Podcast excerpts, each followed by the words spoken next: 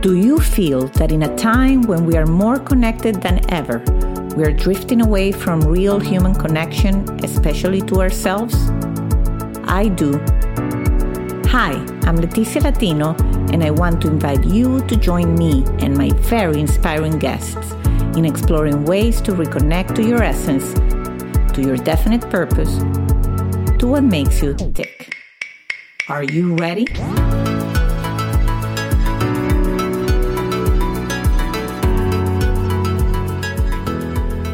Well, hello, everybody. Welcome, welcome to a very, very special of Back to Basics podcast. This is going to be my 200th episode, and I have an incredible, incredible guest with me today. Mm-hmm. For more than 40 years, Lynne Twist has been a recognized global visionary committed to alleviating poverty and hunger and supporting social justice and environmental sustainability.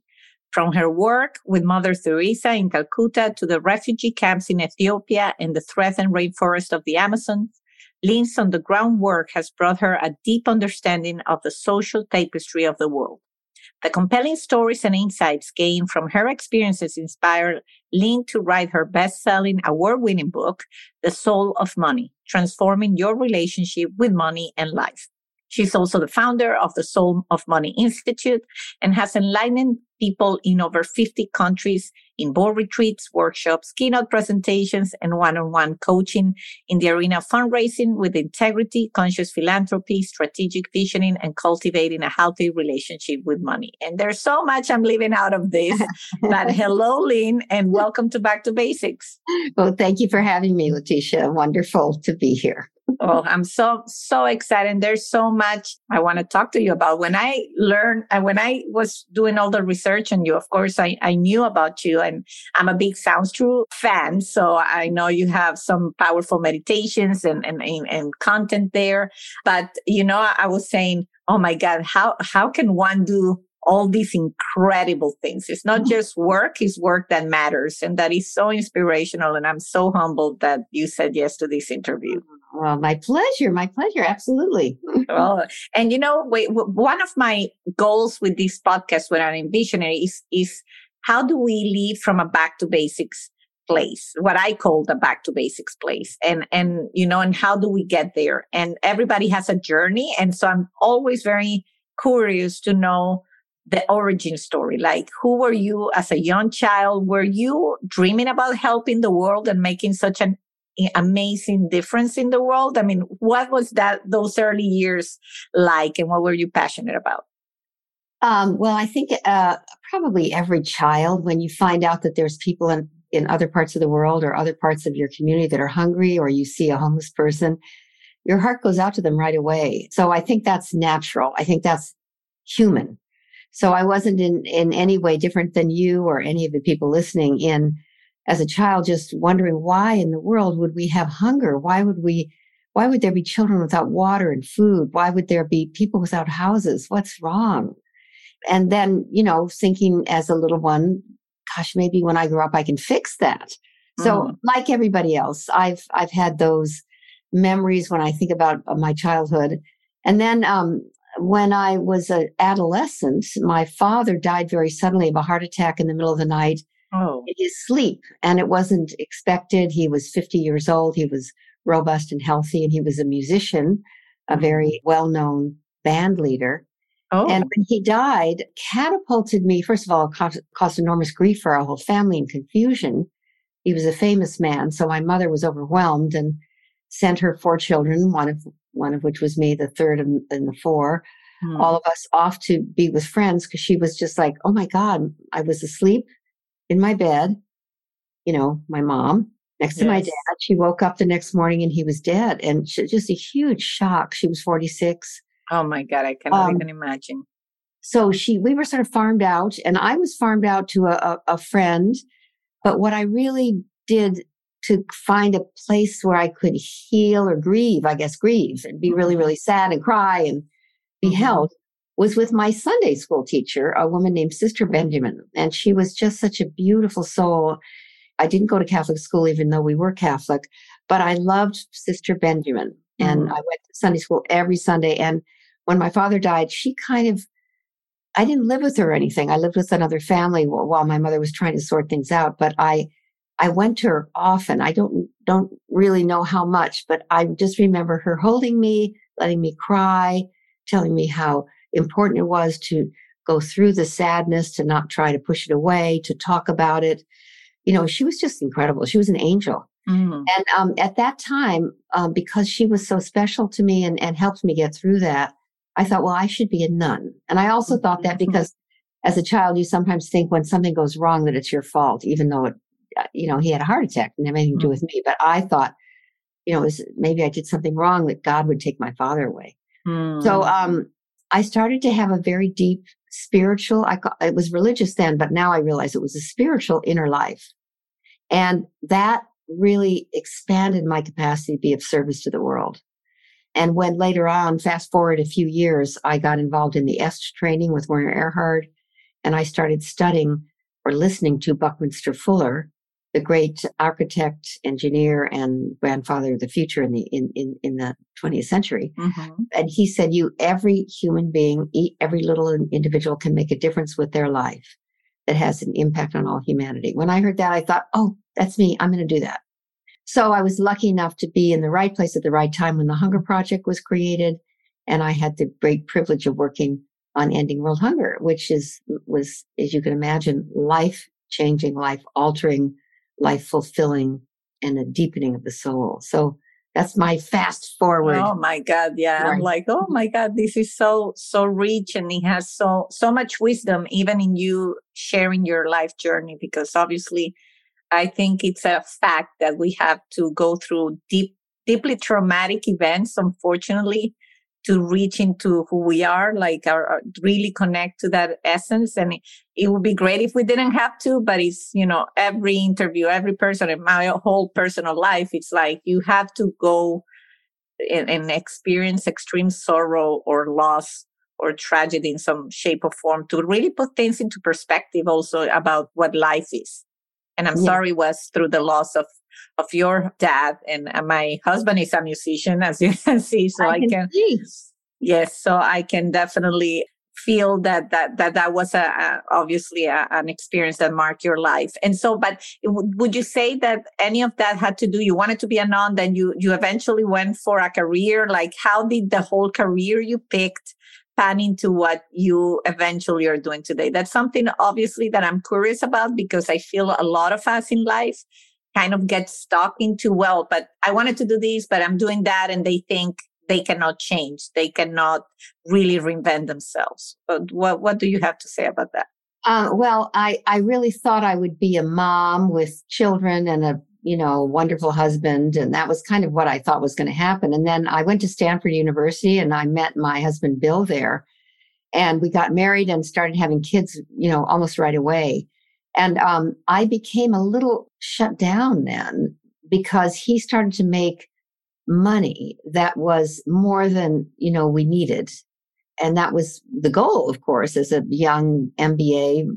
He went to business school and then he got out, he got a nice job and we had three little kids and i was kind of chasing the you know keeping up with the joneses thing chasing trying to look a certain way and right wear the right clothes and collect the right things and have the right stuff in my house and drive the right car i was all about the exterior world and comparing myself to other women and young women and uh, I, I got kind of entrapped in that keeping up with the Joneses, trying to be a yuppie kind of cool person mm-hmm. um, until I took the EST training. So that was another huge thing for me. My, the death of my father, then the EST training, which, which now is the landmark forum, which I highly, highly recommend to people. Mm-hmm. Uh, but its pre- predecessor was the EST training. And that just kind of woke me up to realize that I could make a difference with my life, that I really could, that, that, that, that was not a pipe dream. That was a reality. And then I got to listen to Buckminster Fuller, the great Buckminster Fuller, and he had devoted his life to see if one little individual could make a difference that would impact all humanity. And he, and he was actually 80 years old when I heard him speak and his life had been a huge contribution to the world. He invented the geodesic dome. He he invented an electric car in 1949. He was way ahead of his time. He was called the grandfather of the future.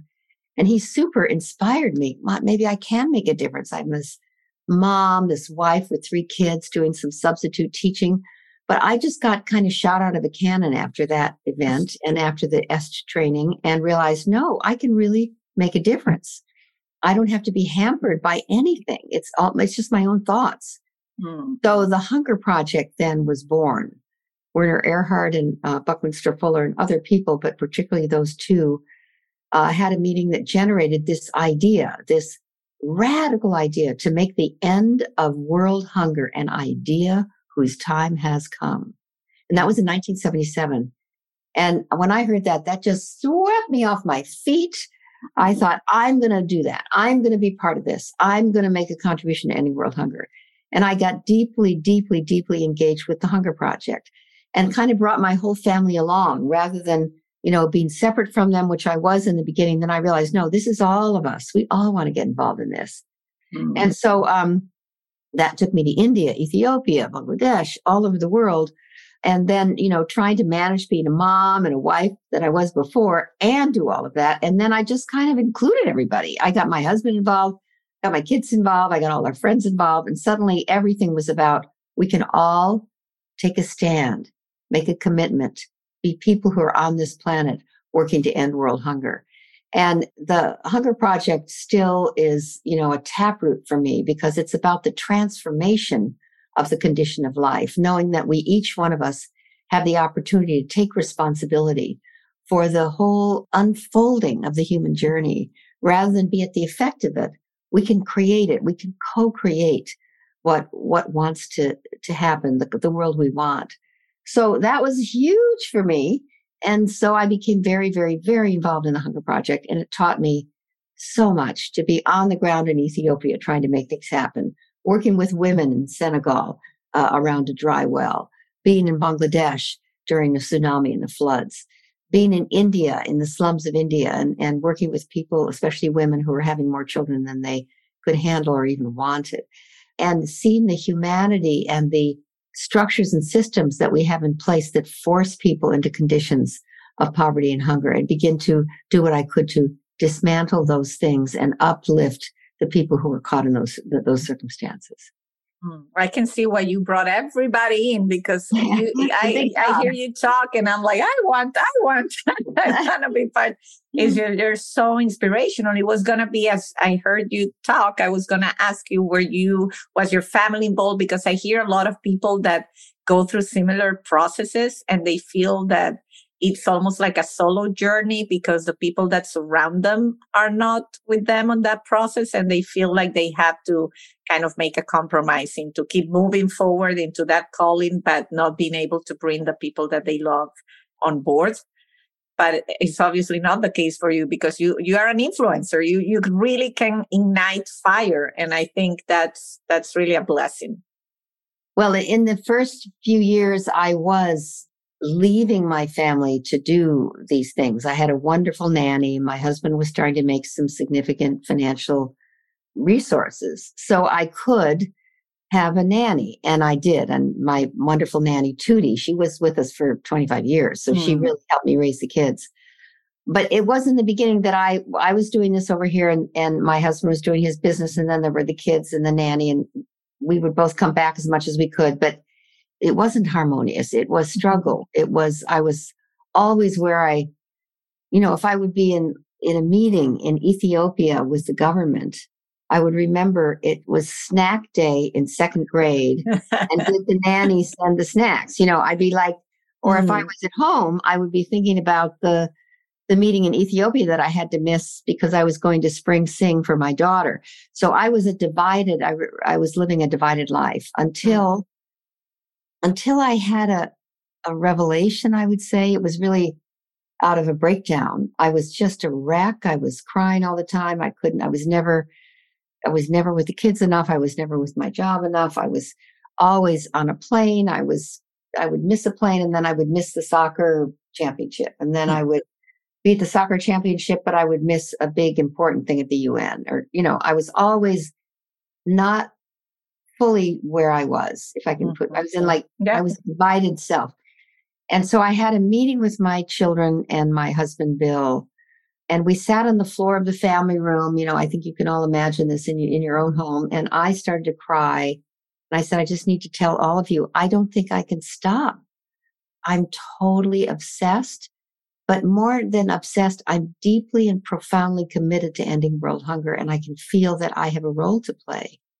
And I, um, I struggle so much that I'm away so much and I miss things and I'm not there for you. But then when I'm here for you, I'm worrying about all of that. And I need to just apologize, ask for your support, your forgiveness, and let you know I don't think I can stop. And it was the most, you know, we were, I'm all crying and everybody was crying. You know, we were all, it was very moving and very cathartic. And then my, my daughter, who's the middle child of our three, she's kind of our, our comedian. She was probably eight. She said this thing. She said, Mom, if you can end world hunger, we don't want you taking us to the orthodontist. Someone else can wow. do that. Tootie can do that. Hmm. We're proud of you, mom. And we all started laughing when she said hmm. the orthodontist. um, and, and then we all started laughing. And then my sons, they were like 10 and six. Mom, we have the best life. We've got Ethiopians staying in the guest room. We have people, astronauts for dinner.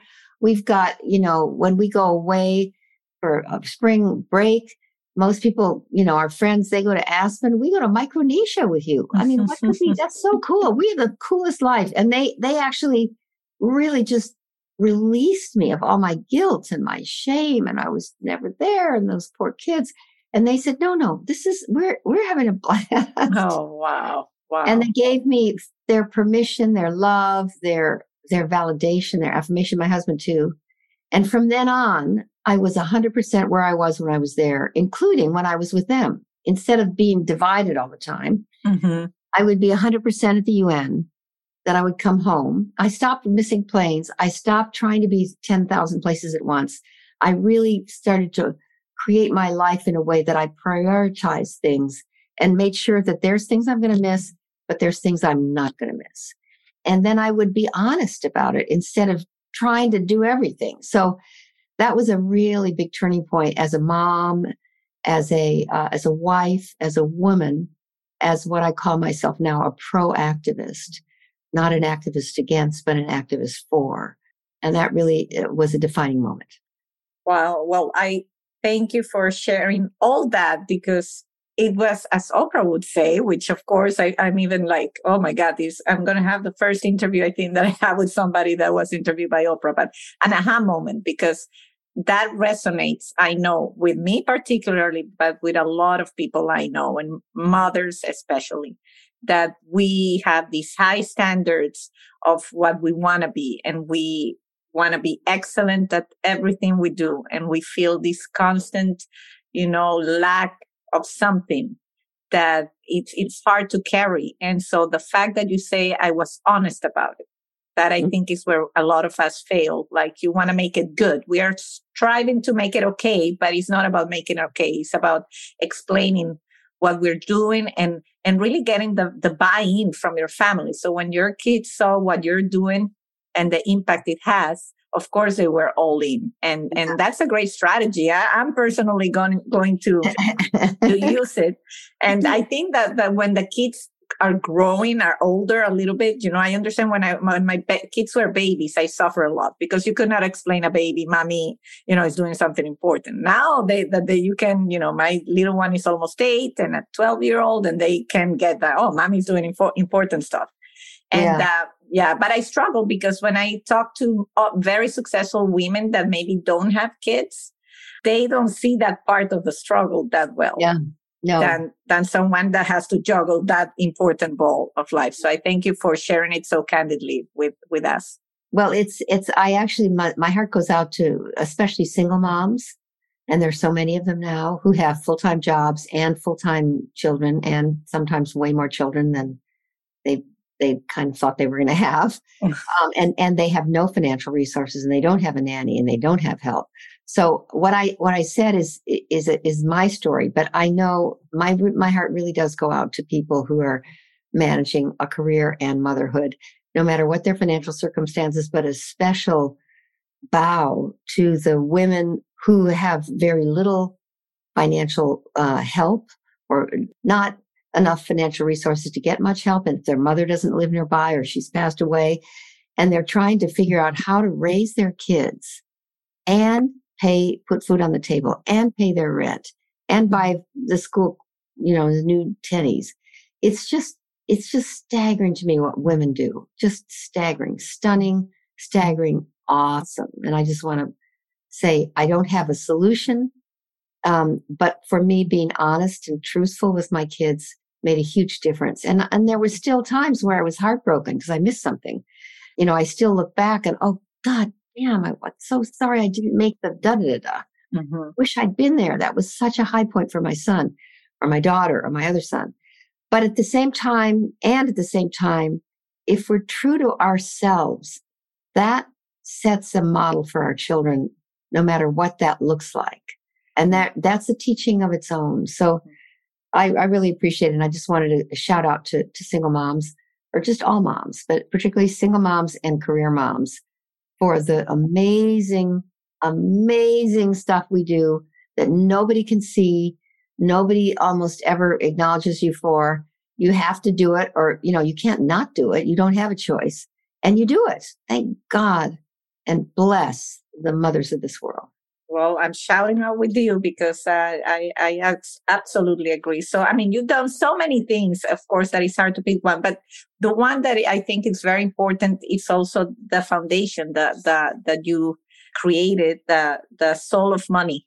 Yes. And and it's such a great name. I love it, by the way, um, uh, because yeah, when when you think about it, like yeah, the money must have soul at some point, and uh, and you talk about a lot of the money culture, and this is something that you also are raising awareness, and and it's so I think important because the more and more you hear stories like you, where people you know that have everything, they still feel that something's missing. I, we were honored here also to have Melissa Bernstein, founder of uh, Melissa and Doug Toy um, Empire. And, you know, people, I mean, she makes toys, she designs toys for living, perfect family, husband. And she shared, I wasn't happy.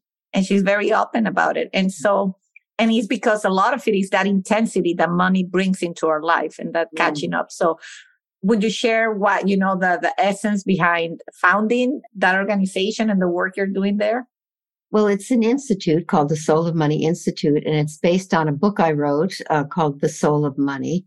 Actually, the, the way I'd like to talk about it is I don't know if money has a soul, but we do. And we've mm-hmm. separated our soul from our money. Most people are anxious, upset, worried, and feel wrong and bad in their relationship with money. And I can tell you that it seems like the people that would feel wrong and bad and anxious and upset and frantic in their relationship with money would be just the people who don't have enough, which is people who are on the lower end of the, um, you know, economic spectrum. But the truth is, and I can tell you personally, it goes all the way through the culture to the billionaires who I actually also have a chance of great opportunity and privilege of working with some of our global billionaires.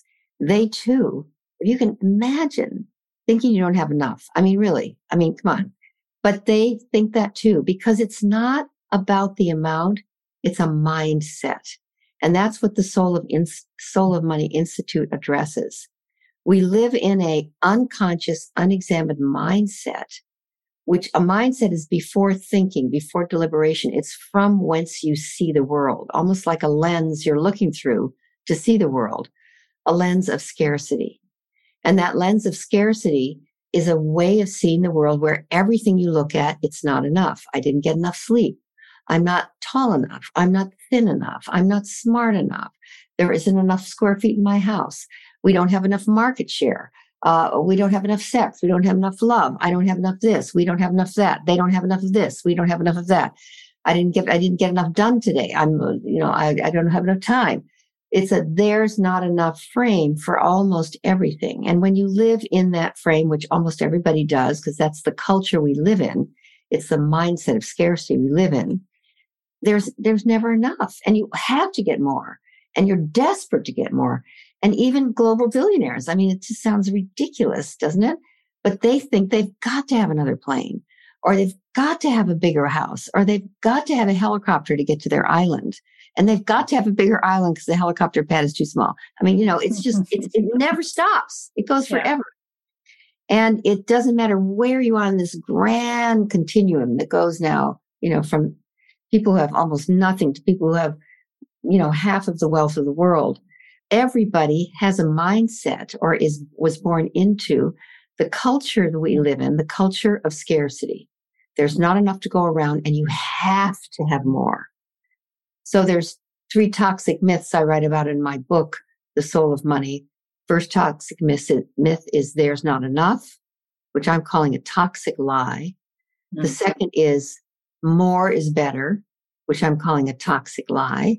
Mhm. And the third is that's just the way that it is, which I'm calling a toxic lie. And I'm calling those three things toxic lie from the mindset, unconscious, unexamined mindset way of looking at the world. I do know very intimately there are people who do not have enough food. There's people who don't have access to water. There's people who don't have enough employment. There's a lot of people around this planet like that. I've worked with them. I know that very intimately. I'm not talking about them. I'm talking about us, people like us, probably people listening to this podcast who live in the affluent world, but see the world as if they, there's never enough for them.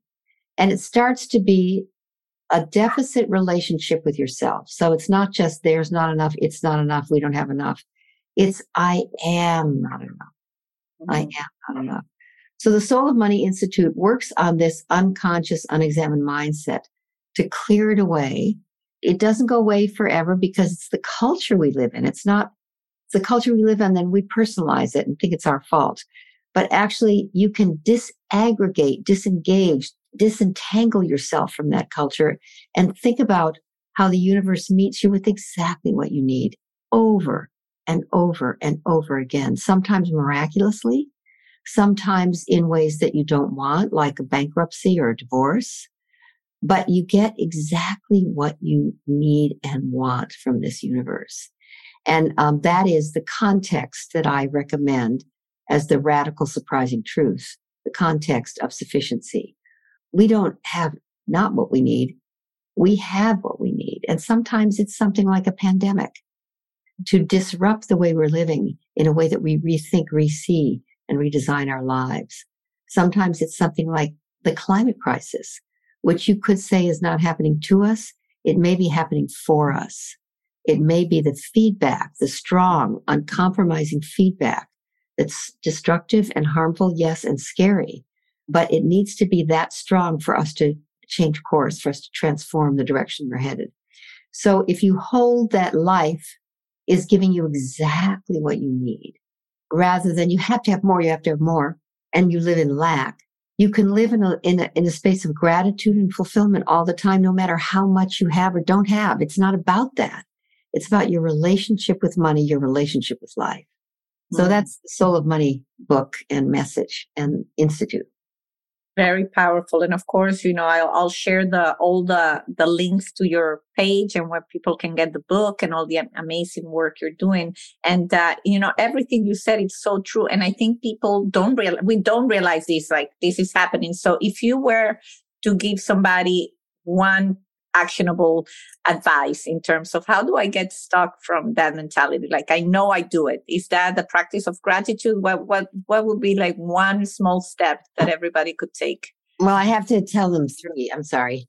One is to buy the Soul of Money book, which will of help course you. yes absolutely. And second, number two is to buy Living a Committed Life, the book I just finished, which Mhm. will really help you no matter where you are on the economic spectrum or the spectrum of life. Living a committed life will help you step into a life of greater meaning and purpose. Then the answer to your question really is yes, gratitude is a huge game changer. It's so simple. We don't even think that it could possibly work, but it does. If you actually begin to work the muscle, exercise the muscle of gratitude, there's a muscle, there's rivulets in the brain where no matter what you're doing, you can see the beauty in it. No matter what transpires, what circumstances befall you, you can see the beauty, the, the gratefulness in there, the great fullness of life, which is the source of the word gratefulness. And to have that practice, that frame, you know, how grateful I am to be talking to you at this moment. I didn't even know you existed. And now here oh, we are in this beautiful okay. conversation. Hopefully it's benefiting people. You know, to wake up in the morning grateful for even two hours of sleep, the sweet territory of sleep. How delicious to even have mm-hmm. two or three or four or five or six hours, whatever you got. Be grateful for it rather than grumbling that you didn't get enough sleep. Rather than looking at the clock and thinking, oh, I don't have enough time, refuse to rush and cherish if it's 15 minutes, great. If it's 27 minutes, fabulous. If it's two hours, awesome. But cherish that time you have to start your day. Being grateful, cherishing, making a difference with what you have, which is the principle of sufficiency. What you appreciate will appreciate in the nourishment of your appreciation.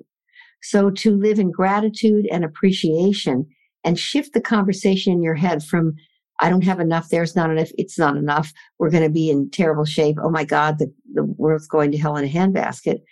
to, I am so grateful to be alive at a time when things are so exciting. I am so grateful to be healthy and well so that I can address myself to the problems of the day. I am so blessed that I woke up this morning with a mission and a vision to do something useful today with my life. I am so grateful to have work that means something and that I get compensated for. Oh my God, etc.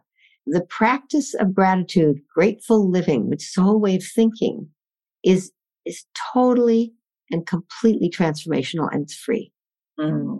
Well, thank you for that nugget of wisdom. I know I could talk forever with you. I know that we have limited time. So I want to ask you, is there any other exciting, I mean, you have so much going on, exciting initiatives. I know you have a seminar coming up called uh, Fundraiser from the Heart, which I think is fantastic. The subject, anything else, or even that that you want to share that's exciting you these days?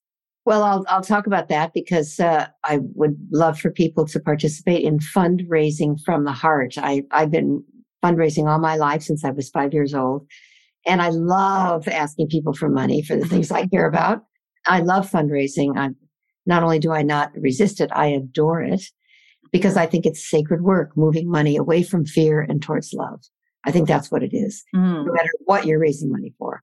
So I teach fundraising from the heart, which is an all day course. Can interact with me and my colleague, Sarah Vetter. And it's not expensive. We make it super affordable and learn about fundraising and fundraising so that you're effective and so you love it rather than resist it.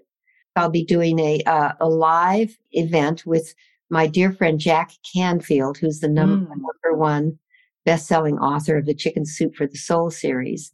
He really pushed me to write this new book, Living a Committed Life. Uh, he and I will be talking about how important it is now to step up and to step into life, not your own life only, but a life and a purpose larger than yourself. And so my book, Living a Committed Life, there'll be book events, there'll be podcasts like this for probably a year.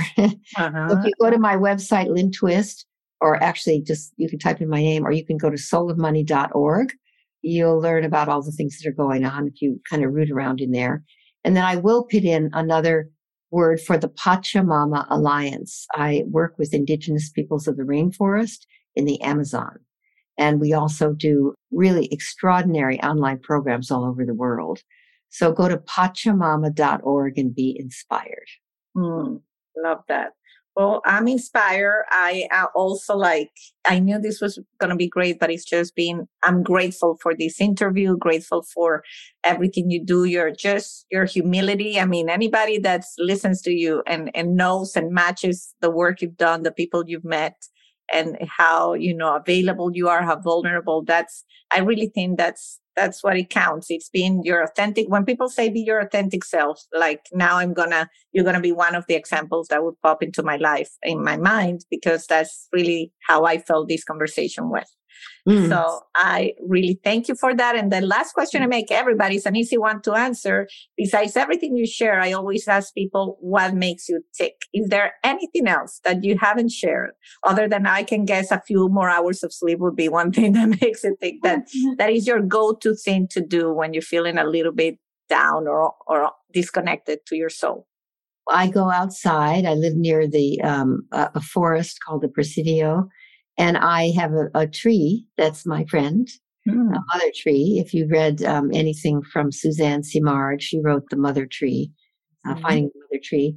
And I feel so grateful to the natural world, the, the sky, the sunrise, the sunset. It's all a miracle. It happens every day. But when you actually witness it or take time to pay attention to it, it's a miracle. When you look at a tree, a really big, beautiful mother tree, there's a thousand species living in that tree. The roots go deep into the ground, or they go, if they're on top of the ground, like in the rainforest, they go far. There, the tree has been alive way longer than me, the one I go to. It's seen incredible things, I'm sure. And trees have a network of wisdom that they connect with underground in the mic- mycorrhizal part of the, the earth. And um, they're becoming some of my dearest and closest fr- friends and advisors. So mm. that's what I do, and it works. Mm, I love that. I love the part where you say friends and advisors. So um, next time I look at a tree, I'm going to ask for some advice.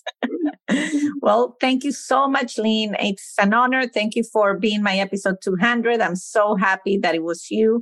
And I hope that everybody enjoyed as much as I have. And thank you all for tuning in for all this time.